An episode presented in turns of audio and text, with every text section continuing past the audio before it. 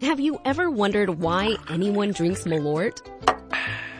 Or if there are actually lobsters in the Chicago River? Then listen to the Curious City podcast, where we answer all your questions about Chicago and the region. WBEZ's Curious City is part of the NPR network and available wherever you find your podcasts. I'm Sasha Ann Simons, and this is Reset.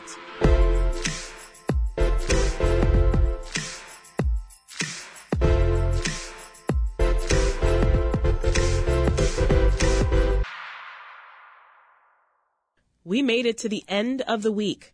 Time to take a step back from the headlines and dig a little deeper on the weekly news recap. There are a lot of big stories to discuss. 100 more migrants are expected to be brought to this former CVS at the intersection of 27th and Pulaski in the city's Little Village neighborhood. This is what we have going on. We've got a snowstorm headed our way. We got cold weather headed our way. We got powerful wind headed our way. Some migrants are having to live in warming buses tonight, and we've learned at least one bus company is taking Chicago to court over its bus policies. In downtown Chicago, this landing zone meant to be an intake center for migrants arriving to Chicago now their temporary home. We assembled a panel of world class journalists to break down those stories and more. We have the Chicago Tribune's Cook County and Chicago government reporter, A.D. Quig, Chicago reporter with Axios, Carrie Shepherd, and WBEZ state politics reporter, Dave McKinney. We've been talking about when this day would come for months, and here it is. Heavy snowfall is in progress, and brutally cold temperatures are about to hit. Meanwhile, we still have migrants arriving and being housed in conditions unfit for the cold.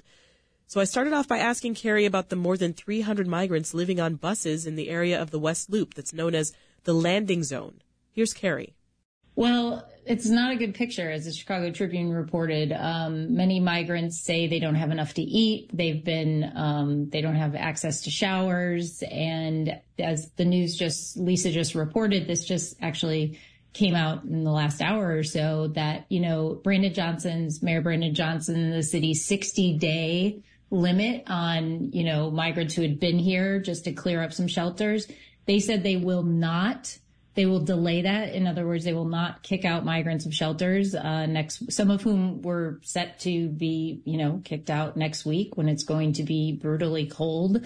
Um, some of the questions that I've seen online is like, did the mayor not think that it was going to be this cold in January? You know, maybe yeah. not.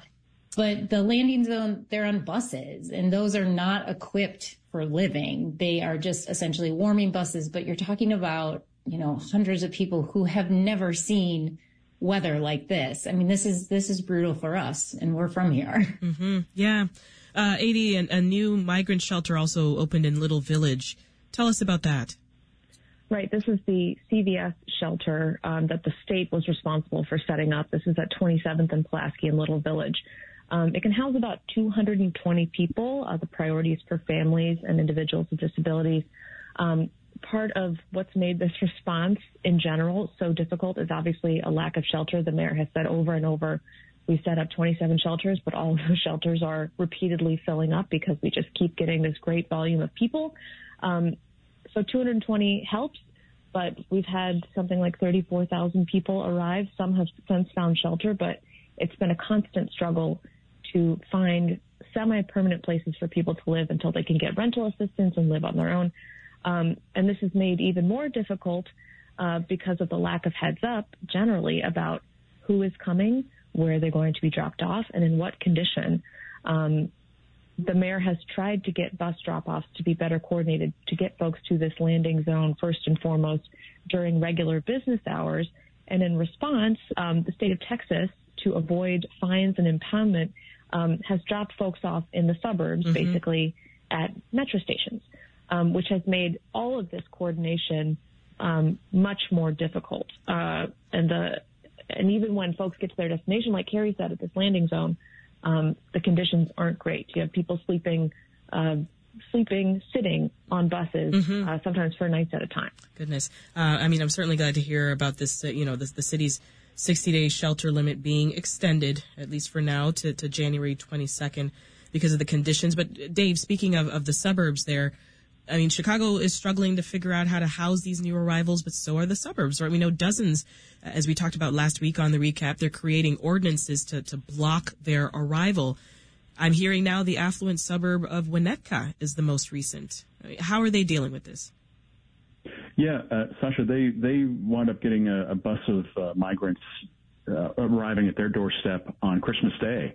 Uh, it was at a uh, it was at the Hubbard uh, Hubbard Woods metro stop, and as soon as police became aware of it, they redirected that bus, you know, down down to the migrant drop-off zone in the city. But the, the, the village of Winnetka has has is doing basically what three dozen other suburban governments uh, have, have done, and that's pass an ordinance that would, um, you know, try to crack down on these these types of, of uh, unplanned and, and honestly kind of unwelcome, uh, you know, um, bus deliveries. I mean, the, fact that they're not being coordinated, the fact that these folks uh, have no support system here when they arrive. This is kind of the motivation for Winnetka and the other suburbs. So mm-hmm. basically, how it works in, in Winnetka, the the village council voted unanimously to ban these uh, uh, unscheduled one-way bus drop-offs involving 10 or more passengers. Mm-hmm. Uh, they can only uh, there, there's a period of time when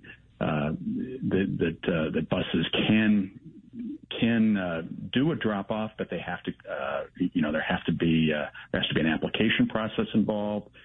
five days ahead of the drop-off, there has to be an application filled out. Who's on the bus? who ordered it? Uh, and what's the plan for folks when they disembark. So, I mean, they're they're trying to crack down on it a little bit, the way that, that many other suburbs are trying to do. Yeah. Um, so the the consequences for, for bus drivers if if they're an hour or two late, the fine is how much? Well, it's similar uh, pretty much across the board in the region here. I mean, the, the Winnetka plan would impose penalties of $750 gotcha. per passenger, and then uh, buses could be impounded. What do you think, Carrie? Do, do you think these ordinances will be successful in, in stopping buses from coming to these suburban communities?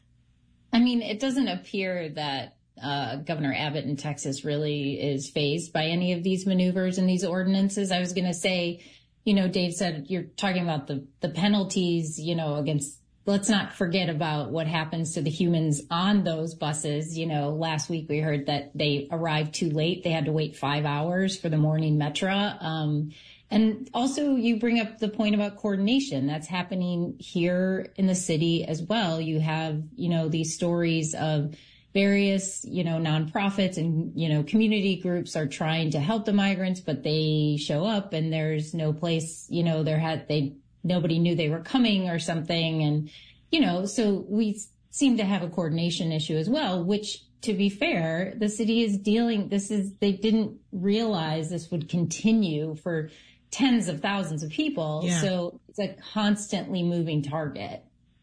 Uh, Dave, Mayor Johnson's scheduled to meet with suburban mayors next week, right?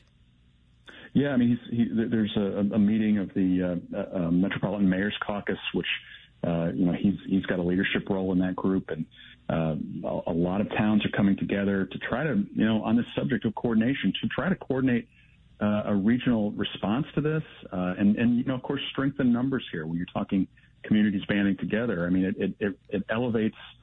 Uh, it elevates their needs basically. You know, what, what, what can the state of Illinois do? What can the federal government do? These are, you know, you've got a group of, of important cities now that are coming together to, to, to make the case that there needs to be help from you know both the state and the federal government to deal with this. Now, AD, we've now had more than thirty thousand migrants arrive here in uh, in Chicago from the southern border. I mean, do you see any way that these communities can all work together? One has to hope that there can be some kind of coordination um, for the sake of dealing with a humanitarian crisis. Like one would hope that they could get together and figure something out to grant these people coming here some grace. Um, I think that there's something to be done, but a lot of times the issue is often uh, what the cost is. Obviously, we saw this at the very beginning of the of the crisis, where Chicago was the only uh, place providing shelter and a lot of goods, and no one else in the suburbs kind of picked up any slack because of the the cost of doing so. Um, we've obviously seen the city has racked up, I think something like 156 million dollars in costs.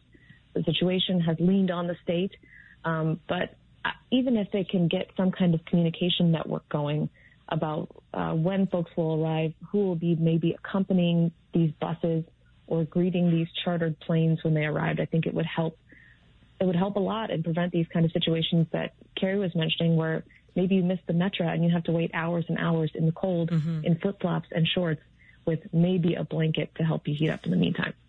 AD, sticking with you for a moment here, another group impacted by the cold temperatures are the city's unhoused population, right? Mayor Johnson supporting this tax increase on higher priced property sales with money going towards addressing homelessness. We're talking about Bring Chicago Home, of course, but there's a new lawsuit trying to block that.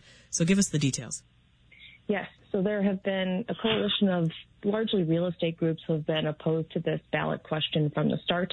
Um, to remind people, the ballot question would lower taxes on 94% of home sales just by a little bit. So right now it's a, it's a flat tax, 0.75%. So if voters say yes, this would slightly lower that tax for properties valued at less than a million dollars and then raise it on everybody else. And the, the big impact that this would have would be on big commercial property. So big commercial property groups, apartment groups, um, office buildings have been the most opposed to this.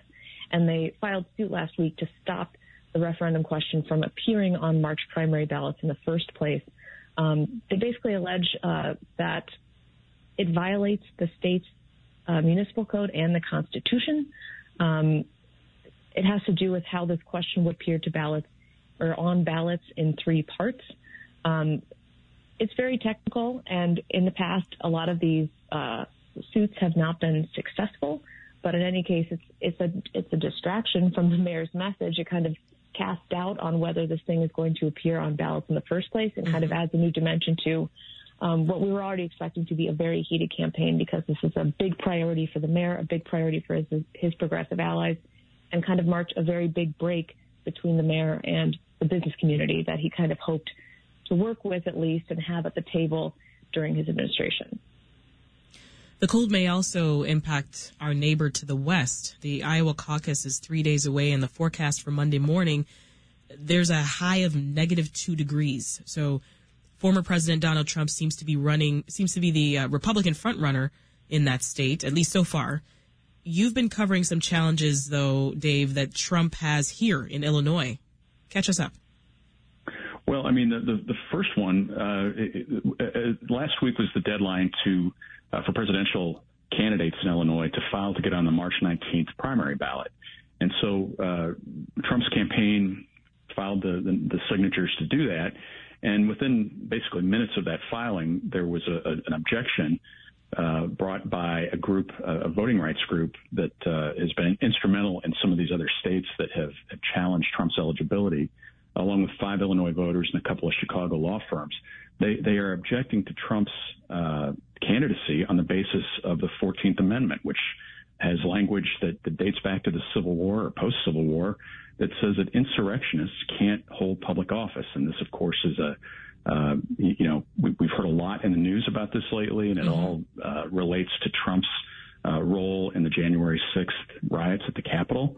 And and so uh, right now we're looking ahead to a, a hearing in front of the uh, State Board of Elections on January 30th, where uh, this bipartisan board is going to take this up. And there's a, a, good chance that they could stalemate or decide that they're not going to do anything with this.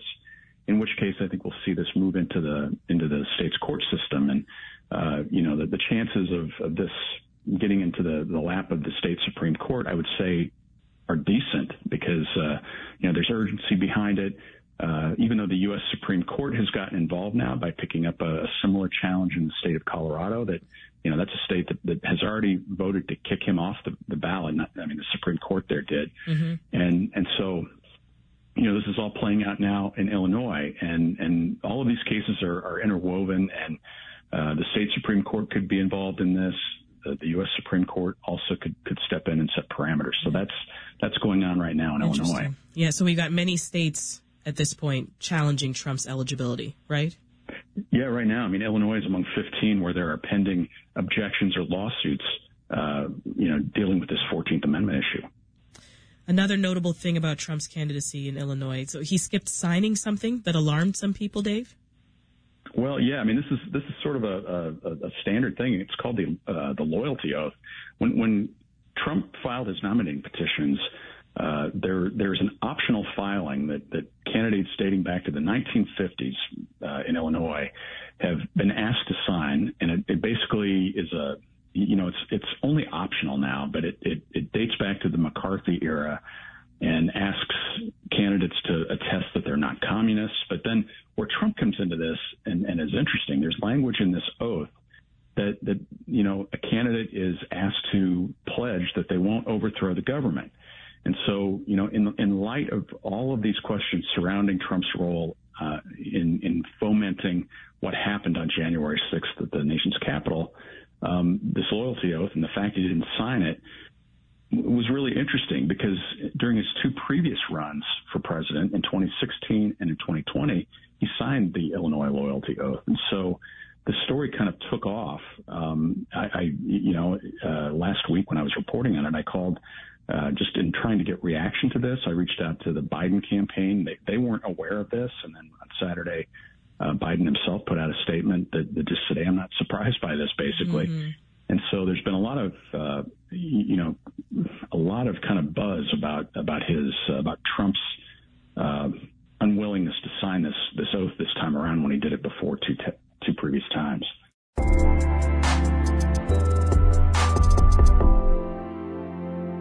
We took a closer look at a challenge to Donald Trump's candidacy in Illinois. But there's a lot more news to get to, like new state laws that went into effect this year. Here's Carrie on the laws that will impact workers. Paid leave is a big one that all workers in Illinois are now guaranteed up to 40 hours of paid leave. Um, this comes on the heels of, you know, something Chicago passed that, you know, we have one of the nation's most expansive workers time off policies um, guaranteeing workers and, you know, full-time workers at least 10 days off each year. Uh, minimum wage is another one that Illinois workers will get um, a slight boost to $14 an hour and $8.50 for tipped workers, which I think is relevant just because, you know, there are lots of discussions now about tipping. I think we've all, I'm sure you've talked about in reset, we've seen mm-hmm. uh, surcharges at restaurants and, you know, businesses saying, look, this is to help offset costs and help give our employees benefits. So um, just a, a, raise to the minimum wage for them is significant as well. Yeah. Illinois also got a lot of attention, Carrie, for a book ban law. Remind us what that's about. Yeah, this is um, this we heard a lot about last year, and this is uh, Illinois Secretary of State Alexi Giannoulias really pushed pushed this, and obviously um, the governor Governor Pritzker signed it, which is that the state has the the state is not, they will, I'm sorry, get it straight here. Um, materials cannot be removed because of partisan or doctrinal, doctrinal disapproval and prohibits the practice of banning specific books or resources. This comes out of like, especially we've seen this even in the suburb, suburbs of uh, Chicago with these moms of liberty who, you know, say they want, you know, this book off the shelf and this book out of schools. Um, and mm-hmm. Giannoulias Secretary of State, who's also the, the state's librarian. If you didn't know, that's why he's pushing this. Um, they became Illinois became the first state to enact this law penalizing uh, state-funded institutions on book bans. Now, uh, Dave, sticking with state laws, I mean, what did the Supreme Court have to say about a challenge to Illinois' assault weapons ban? Well, there was a, an effort by, about, by a downstate Republican uh, out of Decatur to challenge the uh, state Supreme Court's uh, uh, uh, ruling upholding the assault weapons ban uh, on the basis that uh, you know there were two big state Supreme Court elections last year in which Governor Pritzker was heavily involved, heavily you know financially supporting two of these justices, and and basically the, the the whole nub of the argument that that was you, know, in federal court here was, you know, this this is an impartial judicial body because uh, they're they're taking money from uh, they're taking money from people who have a vested interest in the assault ban. Of course, Pritzker signed that assault ban, but but the, the Supreme Court, without comment, said uh, they weren't going to hear it, and so it, it was you know shot down, sort of a tree falling in the middle of the forest uh, in a way, because uh, th- it was a it, it was sort of a, an off kilter kind of legal argument in the first place because uh, you know this this is something that cuts both ways. Republicans in the past have put lots and lots of money behind judicial candidates in the state of Illinois. Business groups have, and and you know that's just the the way that we elect our Supreme Court in Illinois. It's a it's a, an electoral process where money is involved.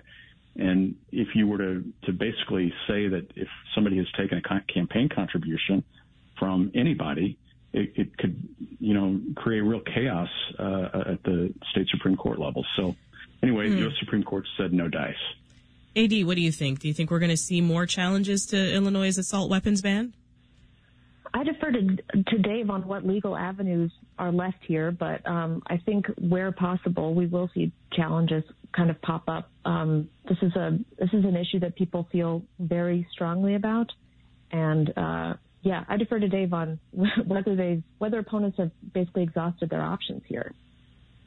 Yeah, I mean, I think that the, uh, Sasha, I think that they're going to be there, there, will continue to be uh, uh, you know legal challenges to this law on grounds that it's an infringement on the Second Amendment. Uh, this this was more of a due process argument that that got shot down by the courts. So I think there's still this kind of fertile area where the, the guns right gun rights groups are, are you know they believe that they might have a chance of you know going in front of a, a friendly U.S. Supreme Court on on a gun issue like this and having it having it be invalidated. So we'll we'll see if that comes, but it, it, it certainly is in the pipeline. The assault weapons ban it was passed after the Highland Park parade shooting of 2022. As we remembered, the alleged shooter made news this week, though. AD, what what is the latest on Robert Crimo III? Right, he's of course accused of killing seven people at the Fourth of July parade in Highland Park in 2022. Um, he had invoked his right to a speedy trial last month after he dismissed his attorneys. Um, so it was looking like a jury trial was going to be set for late next month but that date got tossed. So this is like a lot of moving legal parts. Uh, Crimo dropped his attorneys, wanted to represent himself, then reappointed his attorneys. Those lawyers have asked for the trial to be delayed until next February. Prosecutors would like one in the fall. And in the meantime, he has been held at the Lake County Jail since he was charged in, again, July of 2022. He's facing 117 felony counts related to this shooting. And of course, um, residents of Highland Park and the rest of Illinois are kind of waiting for justice here, and it seems like it will be a long ways away. Before we close our conversation on new laws, Carrie, I got to go back to your article here, and I, I've got to mention the one that you close with. It's a, a new law that has to do with bears. Right. yeah, that was one of the the more fun ones that uh, I saw, which is that it's a Class B misdemeanor for any person, um, except obviously for people exempt, some exempted people whom have to work with bears, uh, to come in contact with a bear or non-human primate. So I dug into this a little bit and the sponsor of this, State Senator Linda Holmes, this actually is an issue of animal cruelty. So it's less funny than uh, it seems on its face, but really it's about, you know, not like stopping anybody who's interfering with a bear or primate and because that could lead to a cycle of, of, you know, breeding right. and now, cruelty. Carrie, w- was this a problem in Illinois? I mean, we, we talked about it this morning in our meeting and we had a few folks scratching their heads like, Illinois bears? I don't know. And I, I mean, perhaps maybe this is just something that's a, maybe a, uh, no pun intended pet issue for this state senator. Senator Holmes is maybe big on animal cruelty. And so, you know, perhaps where she is, um, this is an issue, but I, I didn't come across that this is a big issue yeah. everywhere. Well, I mean, we have the Chicago Cubs. I mean, do they do they I, fall under this? I was waiting for someone to make a sports reference. A, a dad joke. Very sorry. Sorry. Oh my goodness. This is a picture too of like bears, like are, are, quite sad of climbing out of these cages. But you know, the intent there is very serious and, and good of ending animal cruelty. I'm going to stick with you, Carrie, because a Chicago police officer was wounded. This is after uh, responding to a robbery at the Prada store in the Gold Coast. What happened? Yeah, that's part of this uh, this trend that's been happening. These kind of crash or smash and grabs, where a car, you know, usually in the middle of the night, smashes through these through usually upscale, like in Gold Coast, like Prada stores, and grab a bunch as much you know merchandise as they can. Um, this particular suspect, whom I don't think has been arrested yet, was actually um, has other federal charges, uh, gun charges, I believe. Chicago Sun Times reported, and this has led um, this has led to the alderman there, Brian Hopkins, mm-hmm. is posing possibly putting up. Um, you've maybe seen him in other cities. I know my editor in D.C. She says they have them in Georgetown, and they actually do not look as bad as you may think. But these sort of barriers mm-hmm. to prevent cars from coming in, you know, coming onto the sidewalk and in, into the in, into the stores. And he, you know, Hopkins says it's not even it's not that costly and compared to what it would save. So, you know, it would change the look somewhat of there. I think kind of around Rush Street and, you know, it's still it's a bit crowded already. So yeah. I'm not sure how how that's but it also you know a, bonus of that depending who you are um, it would add some more pedestrian access probably as well but um, that is one proposal that has been talked about. Turning to other public safety strategies AD the uh, civilian police oversight board began accepting applications this week. Who's eligible? It's kind of a limited list uh, with a couple exceptions. So Commissioners must be a Chicago resident for at least five years. You cannot have been an alumnus of the Chicago Police Department, the Civilian Office of Police Accountability, or the Chicago Police Board. And you need to have experience in law, public policy, social work, community organizing, or civil rights. Um, that does not apply to two of those seats, which are meant to be set aside as youth seats.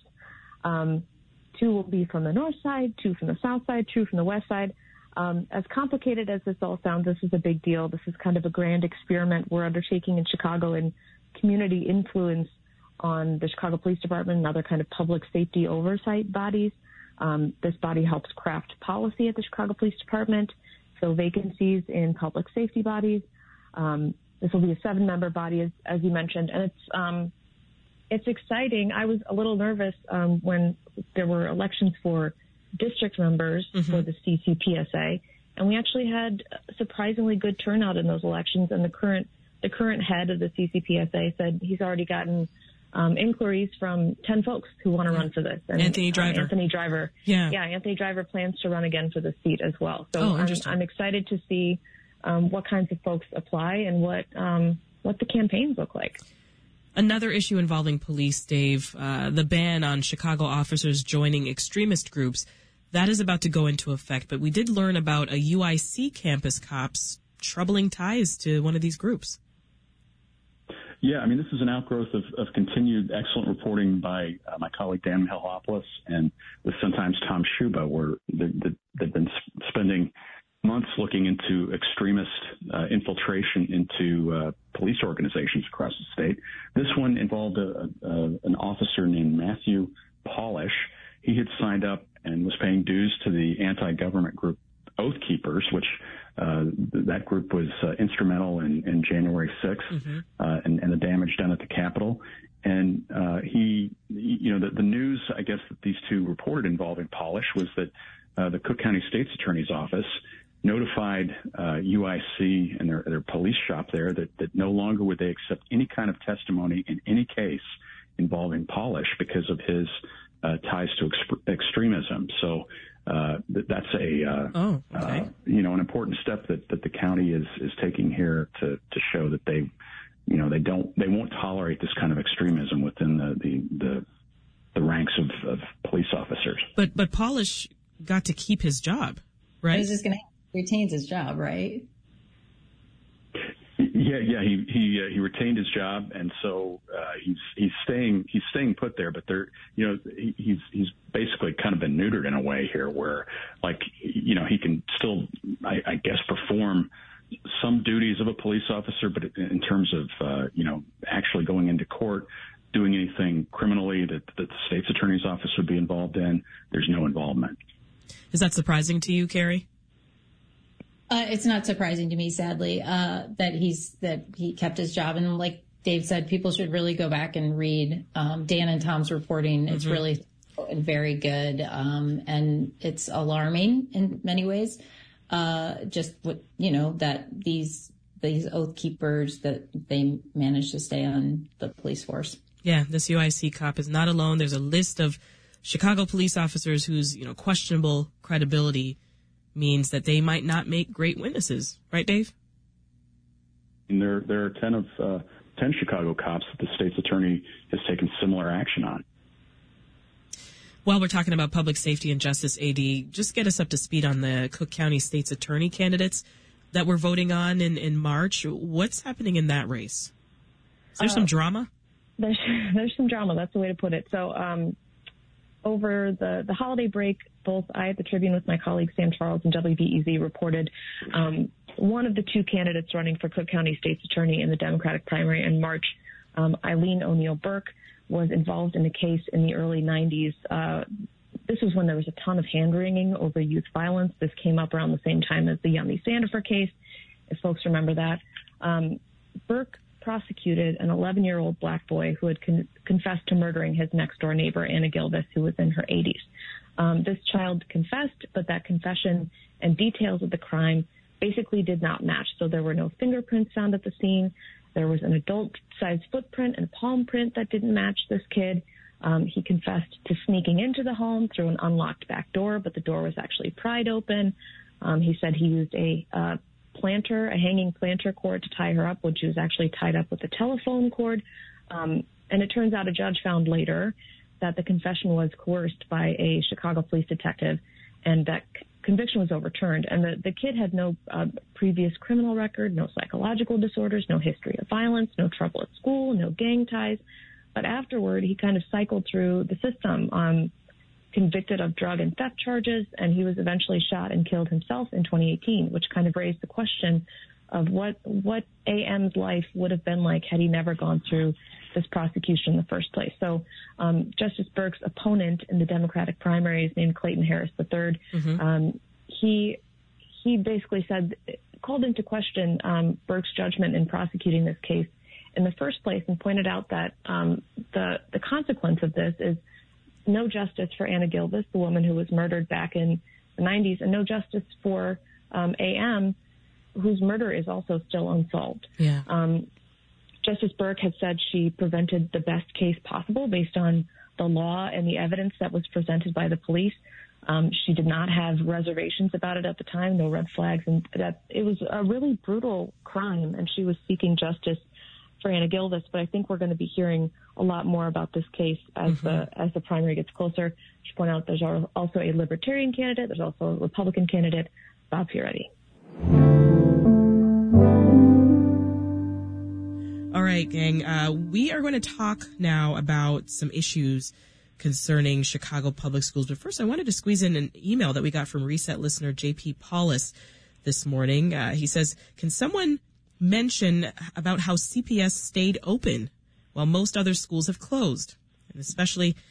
Can someone ask the question, did CEO Pedro Martinez drive any kids or anywhere at all as many parents did since school was open? Of course, JP is referring to today, you know, the winter storm that's happening outside right now. He goes on to say, I drove from Bronzeville to Burnside Scholastic Academy at 91st and St. Lawrence in the Chesterfield Chatham area. And I know many other parents, especially on the south and west sides, had that long commute. Any thoughts, Dave?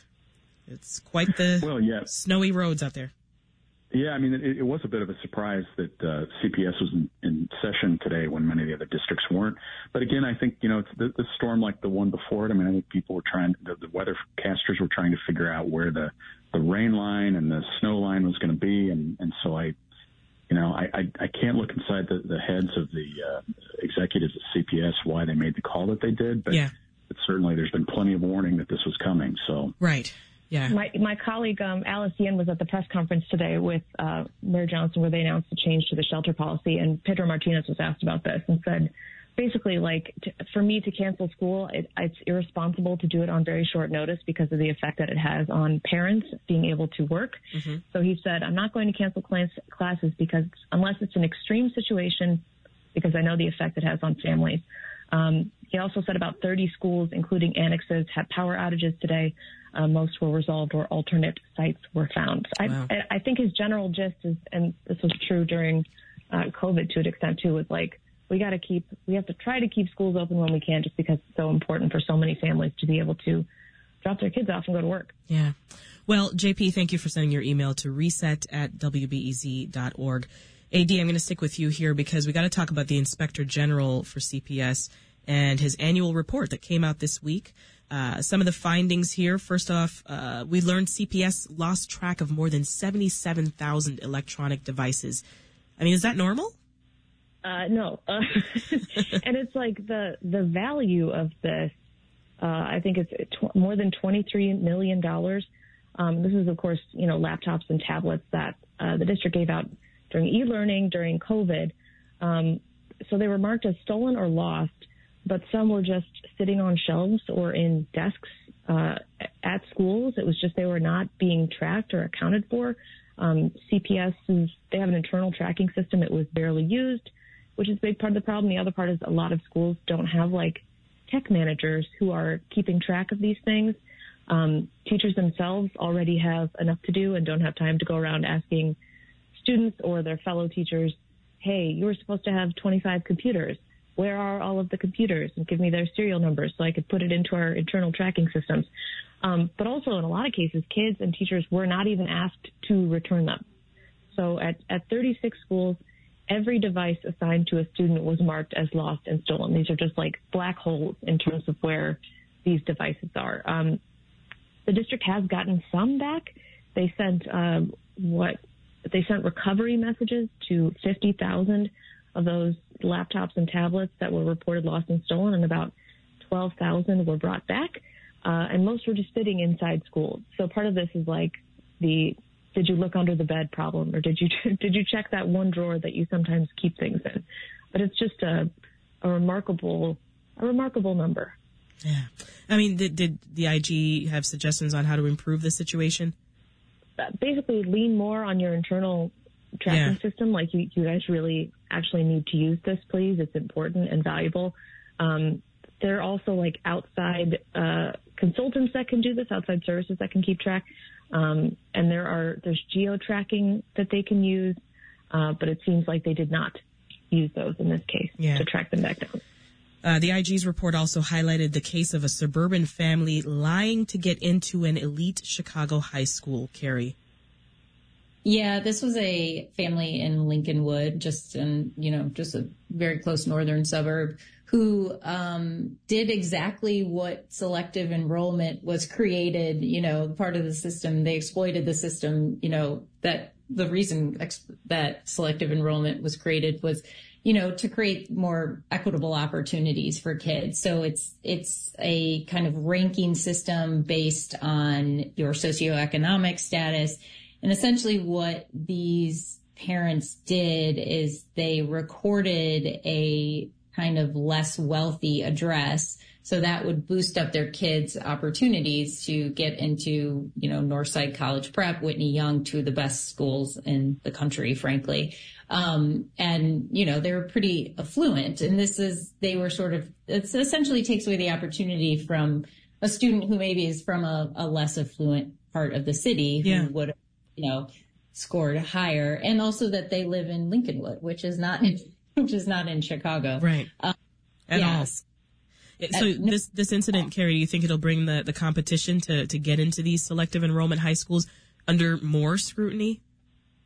I mean, it's already kind of under a lot of scrutiny. I don't, I'm not sure. I feel like the IG's report, and I could be very wrong, but I, I feel like it kind of uncovers cases like this every once in a while. Um, so, but you know, the selective enrollment, we've been hearing a lot about it anyway, because the Chicago Board of Ed, you know, they passed this resolution to maybe steer more towards neighborhood schools. To be clear, they did not say selective enrollment is ending, which some people have said, which is not true. Um, they just said they want to focus more on neighborhood schools. And, you know, the, a case like this, yeah, it's clearly this, this family exploited the system, clearly. Mm-hmm. Uh, the city council is also grappling with questions about ethics. AD, fill us in. Yes, yes. Uh, so I wrote the story because every every time we get a new mayor, the city's board of ethics comes up with uh, tweaks to its ethics ordinance, passes it along to the mayor, and council and says, "Ah, take a look. Maybe you want to do some of this stuff." And there's some really interesting proposals in there, and this is even more interesting coming off the heels of uh, Alderman Ed Burke's conviction. Um, and there are interesting proposals that, like, unlike Mayor Lori Lightfoot, who basically made her name in 2019 on being the good government candidate and everything Ed Burke was not. This does not seem like a very high priority for Mayor Johnson at the moment. Um, this was not a big campaign drum he was beating. This has not been something he's talked about as a legislative priority. When I asked the mayor's office about it, they said, you know, transparency is good. These are good proposals, but not much else. Um, the sense I get from folks watching this is that the mayor is not opposed to any of these ethics changes, but kind of wants to let council do its own thing. Um, and there are so many other kind of front burner issues that need to be managed. Mm-hmm. And him trying to police council at this time when he needs as much cooperation from them as possible is difficult. Um, but some of these proposals are uh, probably going to be very thorny. Uh, one of the biggest ones I expect to get pushed back is one that would limit campaign contributions from leaders of businesses who have city contracts. So right now, businesses can't donate more than $1,500 to uh, city folks running for office but leaders of those businesses can donate even more. So if Company A has business with the city, it's capped. But the president of Company A can give close to seven thousand dollars. Mm-hmm. So can the secretary. So can the treasurer. So this would this would cap those all together at fifteen hundred dollars. I see. Um, also changes for city contractors, making them subject to the same ethics rules as regular city employees, which is kind of remarkable that that didn't exist before. Right. And then other other kind of campaign stuff like a stand by your ad pledge for candidates so they can't pretend like they didn't see um, a mailer going out that had maybe incorrect information on it, and then rules to ensure that there's not a repeat of the debacle that Mayor Lightfoot went through last year, mm-hmm. where her campaign emailed a bunch of CPS employees asking for interns. Dave, let's briefly turn to one of your stories from this week. This had to do with a popular tax credit. Yeah, I mean it's called the standard exemption, and if, you know we're we're about to enter tax filing season here, and uh, this is something that Pat Quinn uh, was a priority for him when he was governor. The the, the it, this is a, this exemption was you know it, it had stood at like I think two thousand dollars that you could take off of your income before applying what the tax you know whatever your tax rate was, mm-hmm. and uh, this there was an inflation index that was attached to it. So every year it was going up, and that was basically kind of a, an, a, an effort to try to help, you know, get tax savings for families. Well, in the in the final, you know, effort to pass a state budget last May, in the fine print of this massive uh, budget bill, there was a pause put on the inflationary escalator of this exemption, and and that happened to follow the a year in which inflation, 2022, was as high as it had been in 40 years.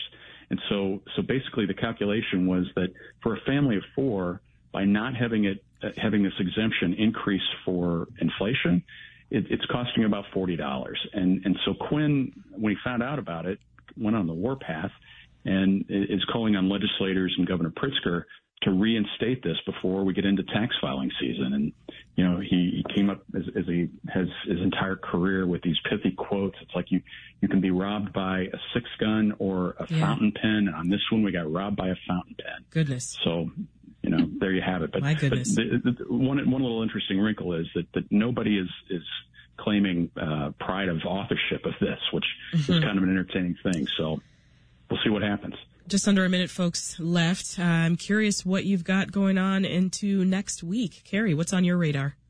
Uh, prepping for the DNC, actually. There's a walkthrough next week. Uh, the Democrats, Illinois Democrats, are hosting that for media. So Ooh, things are starting up. They're starting up, I hope. And I think I'm going to see AD there, which I'll be happy about. Heck yeah. Heck yeah, I'll be there. What else are you working on, AD? Um, I'll be looking at campaign finance filings. We're it's getting to that time of the quarter, um, so I want to see want to see how the mayor's doing, and a few other uh, committees I'm interested in. The Bring Chicago Home stuff is heating up as well. So oh yeah, for sure. There's money going to that. Mm-hmm. And Dave. You know, while we've been on the air here, Governor Pritzker sent Governor Abbott in Texas a letter that that you know asked him, pleaded with him to to stop sending migrants here during this this cold snap we're going to be having in the next few days. Yeah. So you know, as the temperatures get into sub-zero range here, it'll be interesting to see next week what happens. Yeah, that's WBEZ's Dave McKinney and Carrie Shepherd of Axios, as well as AD Quig of the Chicago Tribune. Thank you all. This episode of the Reset Podcast was produced by Andrea Guthmann and it was edited by Meha Ahmed. If you liked the episode, consider liking or subscribing to the podcast. Or better yet, share the episode with a friend. It helps us find listeners like you. I'm Sasha Ann Simons. Thank you so much for listening. And hey, take it easy over the long weekend.